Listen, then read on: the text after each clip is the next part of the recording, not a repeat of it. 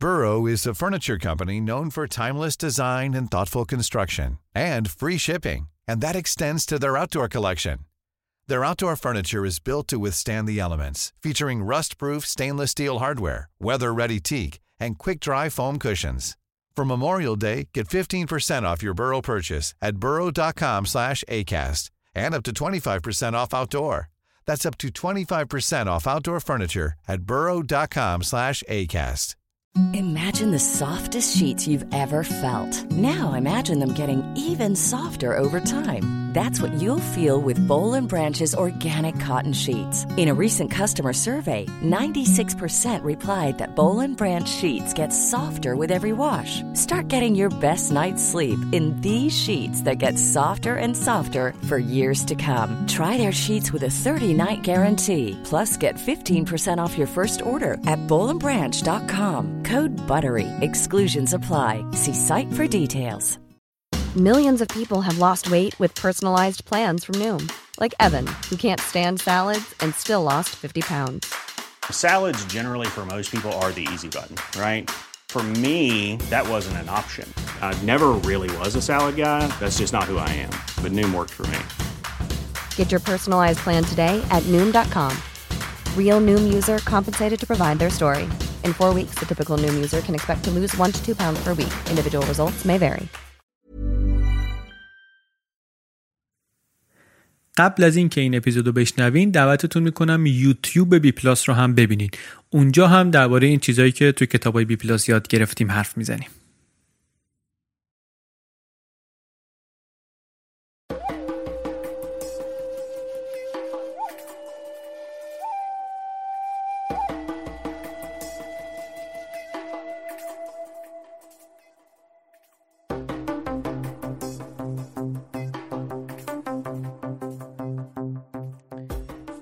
سلام.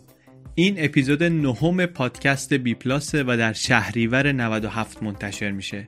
بی پلاس پادکستیه که در هر اپیزودش من علی بندری یک کتاب غیر داستانی رو به صورت خلاصه برای شما تعریف می‌کنم.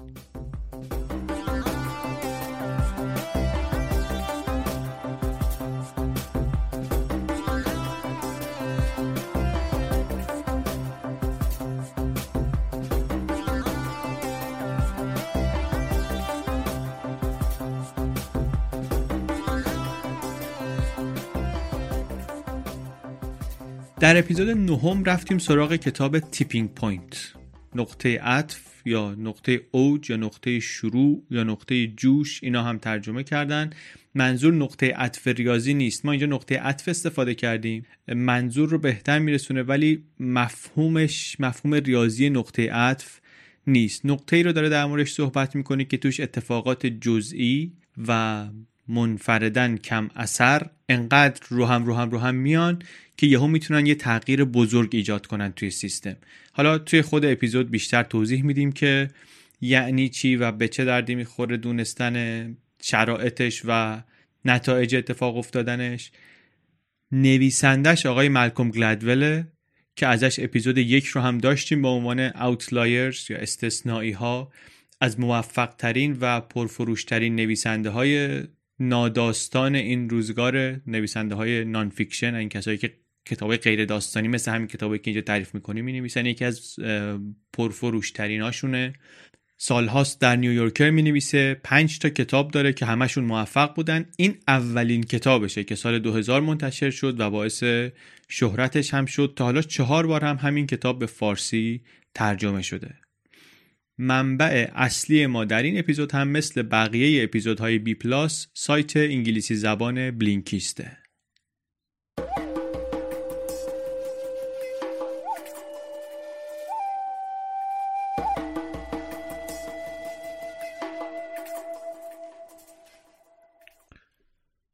خب اول درباره عنوان کتاب یکم بگیم. tipping point اینجا من گفتم نقطه عطف. میشه نقطه اوج گفت میشه نقطه جوش گفت حتی. منظورش مهمه دیگه منظور نویسنده مهمه. حالا منظورش رو میگیم در طول کتاب که چیه. توی این پادکست کلا ما داریم منظور نویسنده ها رو میگیم مغز حرف نویسنده ها رو میگیم. خیلی دنبال ترجمه دقیق عبارت ها و اینها نیستیم. مفهوم tipping point اونطوری که نویسنده تعریف می‌کنه اون لحظه ایه که ما به یک تعداد بحرانی می‌رسیم در یه پدیده ای یا مثلا در یه انتشار ویروسی فکر کنی و از اون به بعد دیگه این میشه اپیدمی از اون به بعد میشه بیماری فراگیر. تا قبل از اون آدما دارن هی بیشتر و بیشتر می‌گیرن می‌رسه به tipping point دیگه از اون به بعد میشه اپیدمی.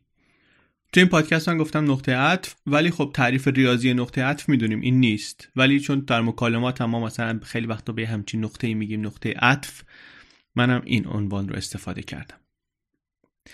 از اینجا شروع میشه کتاب که میگه مریضی ها رو دیدیم چطوری منتشر میشن ویروس ها رو. اول یه دی کمی می‌گیرن بعد در زمان کوتاهی یهو همه گیر میشه.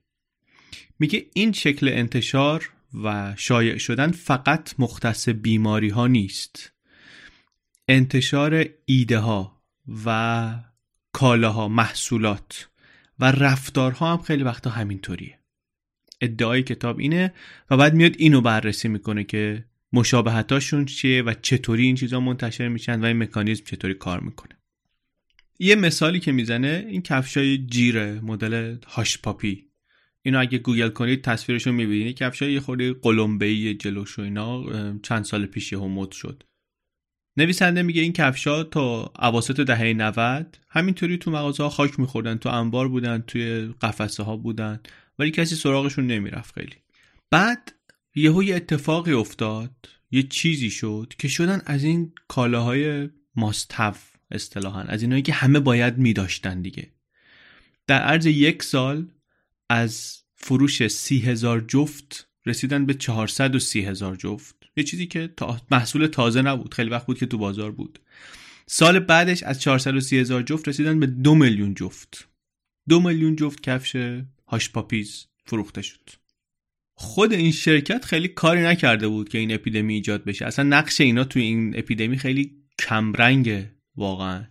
ماجرا از اونجایی شروع شد که چند تا هیپستر در منحتن شروع کردن پوشیدن این کفشا بعد ایده سرایت کرد به بقیه و اصلا یه ترندی ساخته شد مد شد یهو. خودمونم اگر فکر کنیم نمونه های فراوان از چیزهای شبیه این پیدا خواهیم کرد که یه چیزی مدت ها بوده ولی خیلی کسی کاری به کارش نداشته. بعد یهو خیلی وقتا بدونیم که اصلا ما بدونیم چرا و چطوری یهو همه گیر میشه یهو همه دارنش. این اپیدمی های اجتماعی مثل مثلا همه گیر شدن این کفش یا مثال های دیگه که جلوتر می‌زنیم خواستشون و مشخصاتشون خیلی شبیه بیماری های ویروسیه. مثلا وقتی که شرایط آماده باشه گاهی یه تغییر خیلی کوچیک و حتی نامحسوس خارجی می‌تونه به شدت روی سرایت رفتارها و مسائل اجتماعی تأثیر بذاره. درست مثل آلودگی های ویروسی که زمستون که سیستم ایمنی بدن ضعیفتره راحت تر پخش میشن. بجز این این هم هست که هر دوتای اینها نهایتا می‌رسن به یک نقطه اوج می‌رسن به یک tipping point نقطه ای که دیگه تعداد مبتلاها از یک عددی گذشته و نمیشه جلوی انتشار رو گرفت. همین نقطه اوج موضوع اصلی این کتاب نقطه عطف tipping point تا اینجا پس گفتیم که ایده ها هم مثل بیماری های واگیردار منتشر میشن. زیاد میشن زیاد میشن زیاد میشن می‌رسن به یه tipping point و یهو دیگه نمیشه جلو انتشارشون رو گرفت.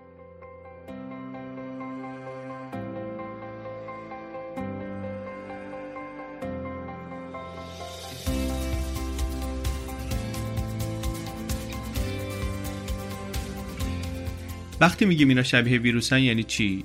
مثلا آنفولانزا می‌دونیم چطوریه. اول کم کم توسط یک تعدادی آدم پخش میشه. بعد تعداد بیشتر و بیشتری آلوده میشن تا اینکه می‌رسیم به اون لحظه جادویی که انتقال بیماری خیلی سریع میشه و اپیدمی از کنترل خارجه. روی نمودار مثلا اگه بخوای همچی چیزی رو ببینی نمودار پیشرفتش یه منحنیه. اول شیبش کمه بعد یهو یه شیب مثلا نزدیک 90 درجه می‌گیره میره بالا. اون نقطه ای که این تغییر رویه اتفاق میفته tipping point.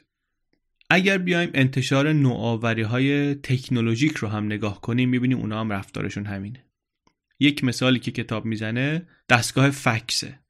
وقتی شرکت شارپ اولین دستگاه فکس رو ساخت در سال 84 اولین دستگاه فکس اقتصادی رو یه چیزی که به صرفه بود داشتنش سال اول 80 هزار تا فروختن.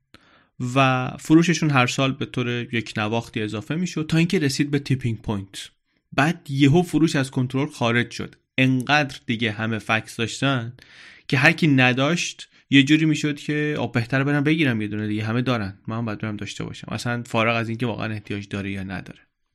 اینجاست که ما میگیم اپیدمی شد. میگیم که از اون آستانه ای که بهش گفتیم مثلا نقطه عطف یک تعداد مشخصیه.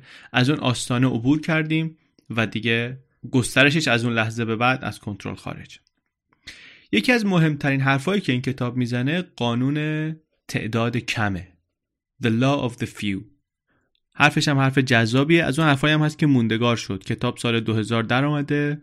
این قانون The Law of the Few هنوز در موردش حرف می‌زنن آدم ها مشاهدات خیلی جالبی پشتش هست. میگه که هر پدیده اجتماعی برای اینکه موفق بشه و فراگیر بشه وابسته است به مشارکت تعداد کمی از آدمهایی که توانایی های اجتماعی خاص و کمیابی دارن. ما ممکنه فکر کنیم چیزی برای اینکه فراگیر بشه هی باید آدمای زیادتری استفاده کنن دیگه. این قانون ولی میگه اینطوری نیست. میگه برای اینکه فراگیر بشه باید آدمای کم خاصی مشارکت کنن در انتشارش. آدمای کمی که توانایی مشخصی دارن که دونه دونه حالا میگیم. این قانون رو به کمک یک مفهومی توضیح میده که مفهومی معمول بین اقتصاددان ها به اسم قانون 80 20 یه پدیده جامعه شناختیه. توی خیلی از گروه های مردم دیده میشه. میگن که 80 درصد خروجی یک مجموعه معمولا کار 20 درصد آدم است. یعنی مثلا توی شرکت 20 درصد کارمنده هستن که 80 درصد کار رو انجام میدن. در جامعه 20 درصد مجرما هستن که 80 درصد جرم ها رو مرتکب میشن. 80 درصد تصادفا کار 20 درصد راننده هاست. 80 درصد آبجوهایی که در جهان نوشیده میشه رو 20 درصد آدم ها می نوشن. این قانون 80 20 ربطش به اپیدمی چیه؟ جرقه اپیدمی های ویروسی رو معمولا تعداد خیلی کمی انسان می‌زنن. ولی درصد کمی از انسان های مبتلا شده اینا بخش بزرگی از کار مبتلا کردن بقیه رو انجام میدن. حتی از این 80 20 هم خیلی شدیدتر نسبت. مثلا اگر که ایدز رو نگاه کنیم اگر ردیابی کنیم موارد اولیه‌ای که از اید ثبت شدن در آمریکا بیشتر اینها می‌رسن به یک مهمانداری که به گفته خودش با 2500 نفر در آمریکای شمالی رابطه داشته سکس داشته. و این آدم نقش بسیار مهمی داشته در پخش این ویروس. یک نفر. توی اپیدمی های اجتماعی هم تعداد مشخص و کمی از آدما هستن که سرعت انتقال رو زیاد می‌کنن. اینا بیشتر مواقع آدمایی که روابط اجتماعی خاصی دارن یا شخصیت های قابل توجهی دارن. اغلب ولی اینطوریه که چند تا آدم کلیدی هن که باعث شیوع یک اپیدمی یک ایده میشن. سه جور شخصیت نویسنده میاد معرفی می‌کنه. میگه که برای درست شدن یک اپیدمی اجتماعی حضور اینها لازمه. اولیش رابط ها هستن کانکتور ها. بعد میون ها هستن خبرگان کارشناسان اطلاعات. و سومی فروشنده ها سیلزمن ها. دونه دونه حالا اینا رو معرفی می‌کنیم. ببینیم حرفی که آقای گلدول داره می‌زنه چیه؟ مدلی که داره میده برای اینکه یک چیز اپیدمی میشه چیه؟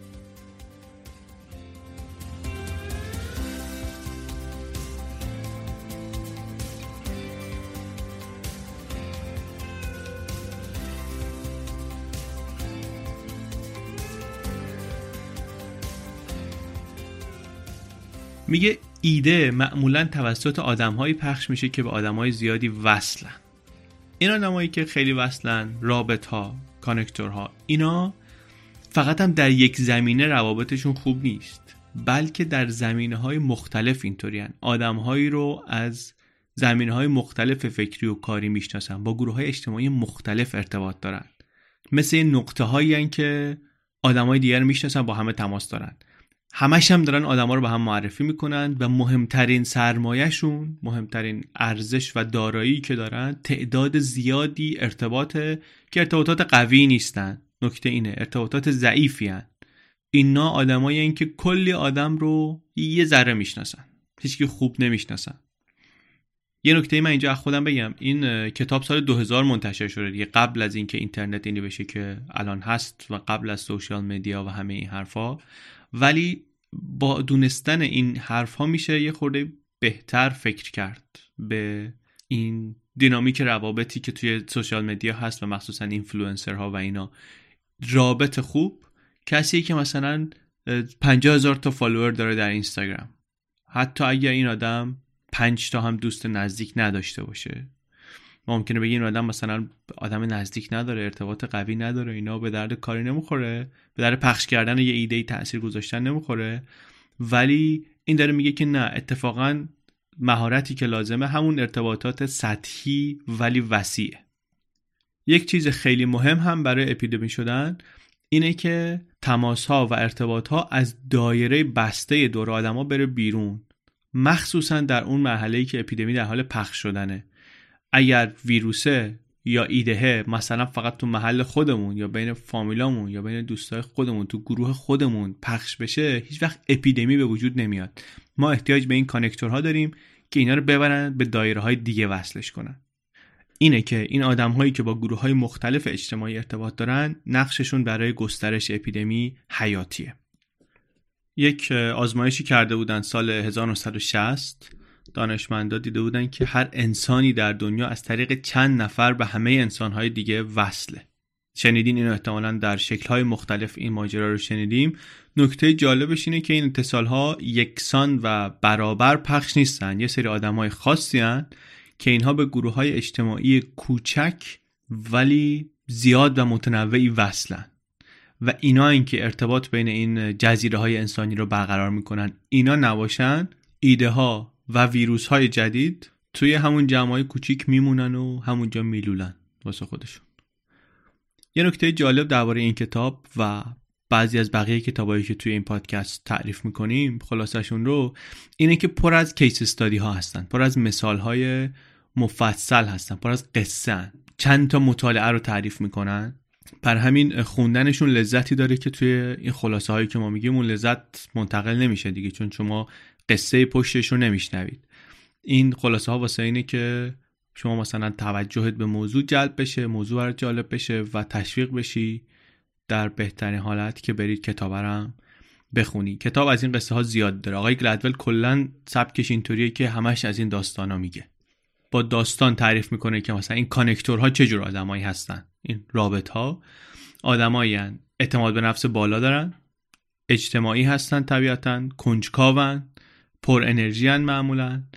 آدمایی که شبکه اجتماعی گسترده ای دارن می‌تونن ایده ها رو خیلی زود پخش کنن و چند تا مثال خوبم داره. مثال با هم داره از آدم هایی که این ویژگی ها رو داشتن و کارهایی که کردن در شیوع اپیدمی ها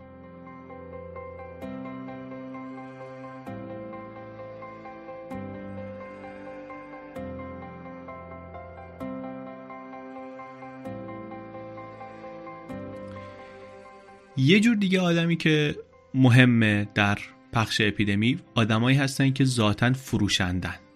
یعنی اصلا فروشنده به دنیا میان. اینا معمولا آدمایی که خیلی انرژی دارن خیلی انگیزه دارن مثبت فکر می‌کنن مطمئن فکر می‌کنن و بقیه رو تشویق می‌کنن به پذیرفتن ایده های جدید. بزرگترین فرق فروشنده های فوق موفق با بقیه می‌دونید توی چه ویژگی های خیلی جالبه. توی ارتباطات غیر کلامیشونه. اینا آدمایی که مثلا می‌تونن ریتم درست یک مکالمه رو پیدا کنن یک هارمونی براش تولید کنن و مکالمه رو هم آهنگ کنن قشنگ برن تو طول موج مکالمه تنظیم کنن برن تو و خیلی زود حس اعتماد و صمیمیت در مخاطبشون ایجاد کنن. طبیعتا به صورت غیر ساختگی دیگه. هممون آدمایی رو هم دیدیم که از رو کتاب سعی می‌کنن این کارا رو بکنن و خب نتیجه معمولا رقت انگیز و شرماوره ولی فروشنده های خوب اونایی که راحت خودشون رو با بقیه سینک می‌کنن. غریزی. با ارتباطاتشون و با مهارت های غیر کلامیشون کاری می‌کنن که بقیه به ساز اینا برقصن. برای ابراز احساسات هم این فروشنده های موفق روش خاصی دارن. احساسات چون مصری دیگه. از, از من به شما منتقل میشه. وقتی من یه حسی داشته باشم وقتی داریم با هم حرف می‌زنیم. فروشنده های موفق انقدر خوب و واضح بروز میدن این احساسات رو که بقیه به سرعت باهاشون همدل میشن. میزون میشن با احساسات اینها و اصلا رفتارشون بر اساس رفتار اینها عوض میشه.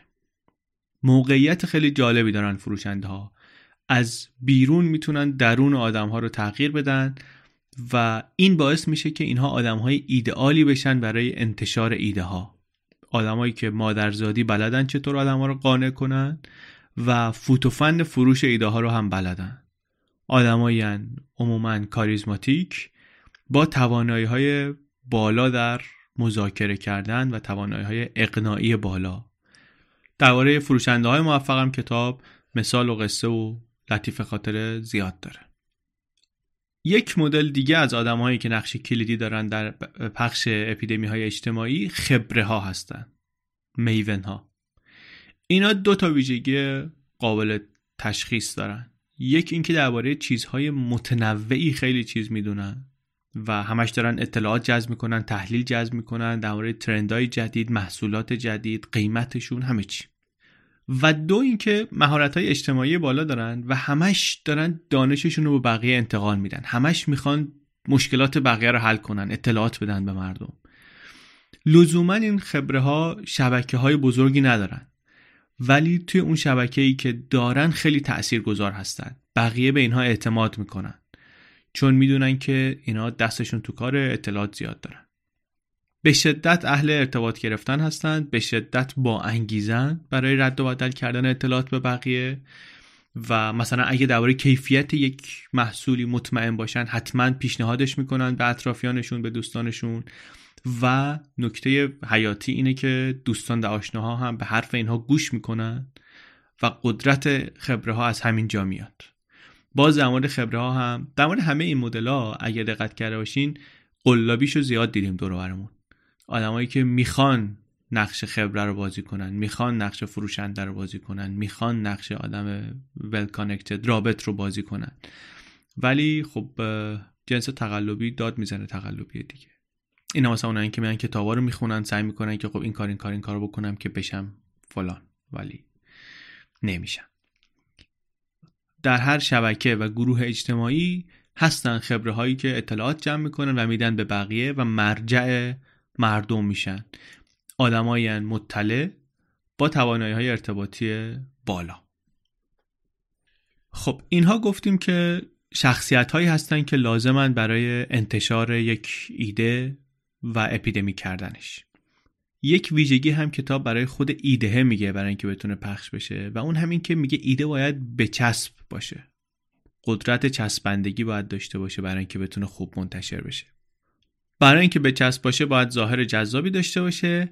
و این نکته خیلی قشنگی که میگه اینه که یک تغییر خیلی جزئی در یک خبر مثلا یه پیچ جزئی در شکل ارائه یک پیام می‌تونه فرق بزرگی ایجاد کنه و جذاب کنه و بچسبش کنه. کاری کنه که این دیگه به راحتی حذف نشه از ذهن نره. مثال می‌زنه میگه سال 1954 سیگار وینستون میخواستش که سیگارهای فیلتردار جدیدش رو بفروشه تبلیغ کنه براش. یه شعار درست کرده بود که وینستون به همان خوش است که یک سیگار باید باشد. انگلیسیش این بود که Winston tastes good like a cigarette should. خب؟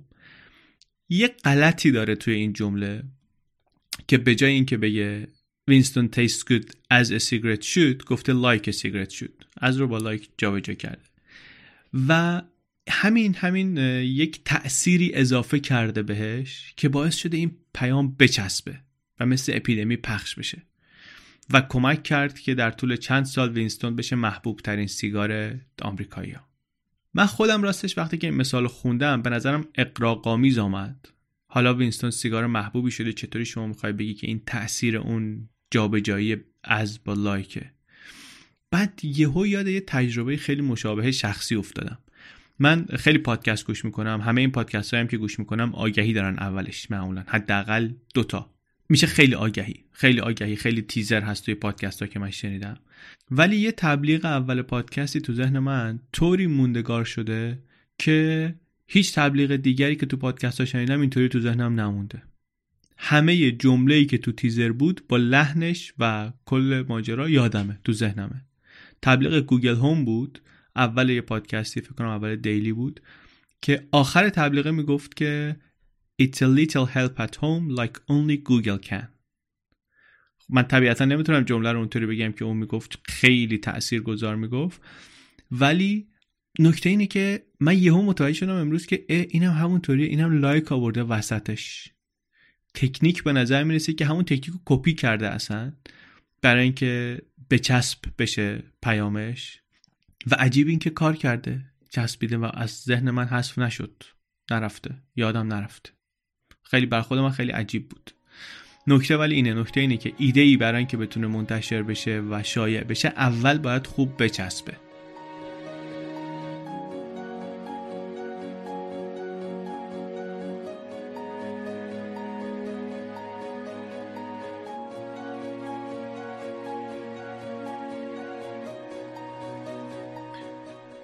به جز این محیط هم طبیعتا مهمه. رفتار ما شدیداً وابسته است به شرایط خارجی. یعنی کوچکترین تغییر در شرایط محیطی ممکنه تأثیر بزرگی داشته باشه در نحوه رفتار ما و برخورد ما. این حرف مهمیه. بر همین دوتا مثال از کتاب می‌زنیم در موردش. یه مطالعه کرده بودن ببینن که اینکه چقدر وقت داریم چقدر روی تمایلمون به کمک کردن به آدما تاثیر می‌ذاره. یه سری دانش آموز رو میبردن سر کلاس و درس می‌گفتن می‌خوایم بریم اونجا سخنرانی کوچیکی بکنیم. به نصفشون گفتن که عجله در کار نیست. به بقیه گفتن که باید بجنبیم دیر نشه. سر راه همشون یک آدمی بود افتاده بود رو زمین. توی اون گروه اول که فکر می‌کردن عجله در کار نیست 63 درصد از دانش آموزا وایسادن ببینن چی شده کمک کنن به اونی که افتاده زمین. توی گروه دوم که فکر می‌کردن عجله در کار هست به زور ده درصدشون وایسادن.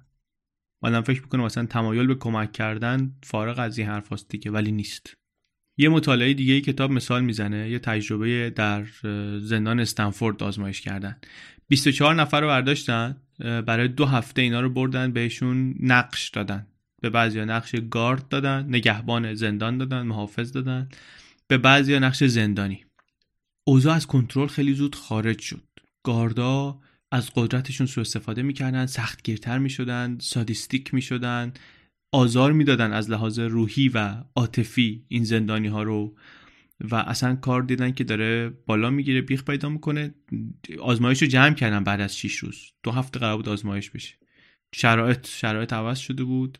نقش های فرضی به اینها داده بودن. اینها شدن آدمای دیگری. شرایط محیطی تأثیر بزرگی روی رفتارشون گذاشته بود.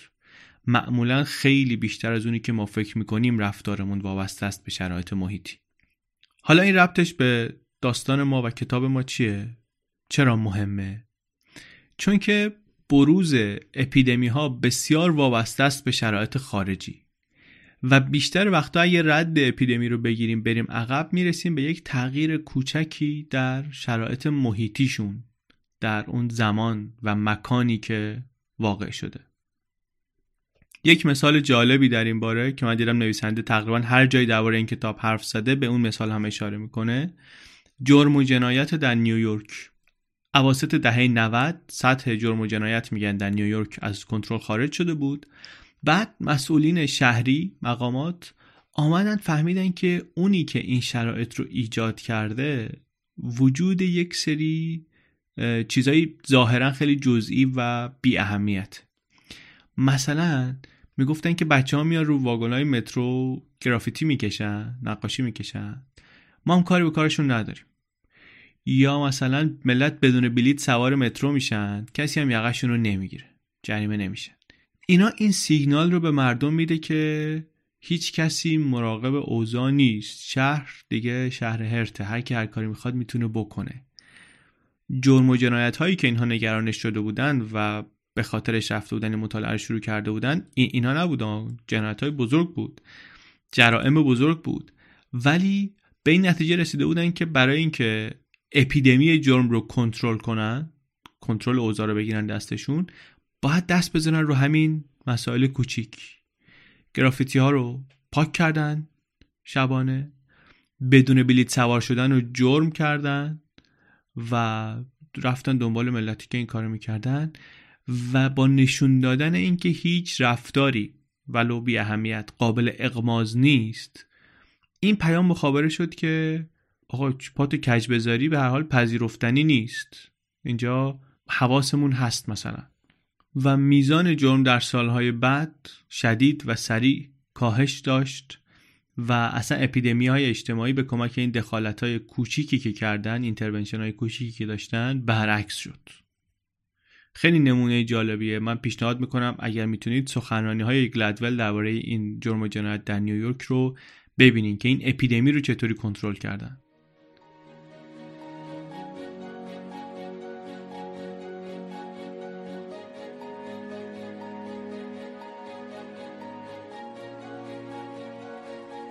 آخر کتاب یه فاکتور دیگری رو معرفی می‌کنه برای بروز اپیدمی اجتماعی میگه موثره به عنوان اندازه گروه. این رو هم من در موردش دیدم که این خیلی گلدول صحبت می‌کنه. این هم ایده جذابیه. باز مبدعش خود گلدول نیست ولی اینجا ارائهش کرده. خیلی همینجا بار اولین بار دیدن و باهاش مواجه شدن.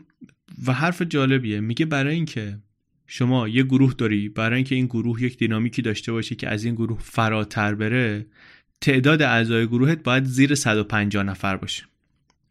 اگر می‌خوای توی گروهتون توی شرکتتون روابط اجتماعی واقعی داشته باشی مردم واقعا با هم رابطه اجتماعی داشته باشن و اون تو ایده بتونید درست کنید ایده تسری بدین و این حرفا باید اینو به اندازه کافی کوچک نگه دارین. عدد طلایی هم که پیدا کرده 150 نفره. باز در مورد این هم کتاب چند تا مثال و داستان واقعی داره که خیلی هم جذاب تعریفشون می‌کنه. شده قانون 150 نفر. خیلی از این اینو در آوردن که اصلا شرکت نباید بیشتر از 150 تا بشه. 150 تا که شد اگه مثلا می‌خوای رشد کنی باید بری یه دونه زیر شاخه بزنی یا یه شرکت جدید بزنی از این حرفا. نکته اینه که ولی حرفا حرفای جذابیه و آدم رو به فکر فرو می‌بره مقدار. این هم می‌تونید بگردید ببینید حرفاش رو سخنانیاش رو و مثالاش رو و البته خب آدمایی هم هستن که قبول ندارن این حرف رو دیگه. به راحتی میشه پیداشون کرد.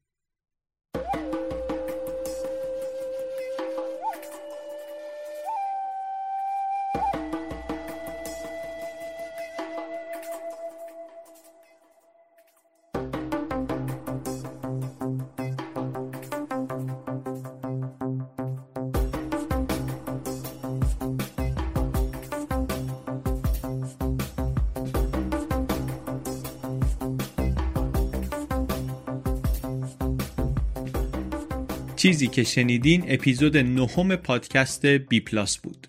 این اپیزود BPlus رو من علی بندری به کمک فاطمه فخاریان و امید صدیق فرد درست کردیم. BPlus یک هفته در میون چهارشنبه ها منتشر میشه. هر جایی که پادکست گوش می‌کنید این رو هم می‌تونید بشنوید. همه اپلیکیشن های پادکست یا سایت خودمون. به جز اینها توی SoundCloud هم هست توی ناملیک هم هست توی Spotify هم هست. متن همه اپیزودها رو ما داریم توی bpluspodcast.com هم می‌گذاریم. همچنین لیست اپیزودهای آینده رو جاهایی رو که میشه پادکست رو شنید و همچنین روش پشتیبانی فردی و کاملا اختیاری از پادکست رو. کسایی که دوست دارن در تولید این پادکست مشارکتی داشته باشن می‌تونن با 16 دلار یا 48 هزار تومن پشتیبان کل فصل اول پادکست بی پلاس بشن. برای این 16 اپیزودی که توی فصل اوله. این کار شما به ما کمک می‌کنه که خوب و منظم بتونیم پادکست تولید کنیم و یه مقدار بلند مدتتر برنامه ریزی کنیم. پایه اصلی همه اپیزودهای پادکست BPlus اپلیکیشن و سایت انگلیسی زبان Blinkist ه. توی سایت ما می‌تونید لینک و توضیحات Blinkist رو هم پیدا کنید. توی توضیحات این پادکست هم توی show note ها هست. لینک Blinkist هست لینک سایتمون هست. لینک صفحه این کتاب در Goodreads و در آمازون هم هست. ممنون از حسین نجفی که موزیک intro ی BPlus رو ساخته و از مهران بلحسنی طراح پوسترها و وبسایت BPlus پادکست. BPlus کاری از ChannelB پادکست.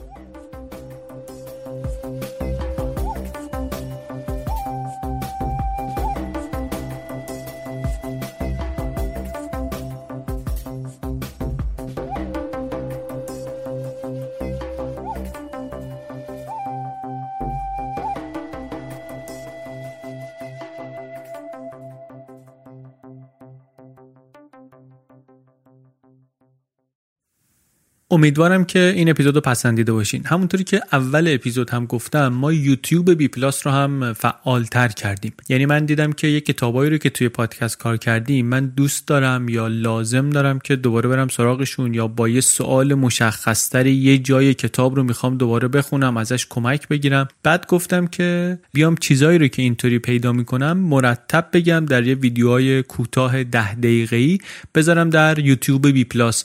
مطمئنم که به درد کسان دیگری هم خواهد خورد. اینطوری ما اونجا در یوتیوب هم می‌تونیم با هم این کنجکاوی ها رو ادامه بدیم و کنار هم یاد بگیریم. پادکست BPlus رو در YouTube search کنید و عضو کانال ما در یوتیوب هم بشید. مرسی.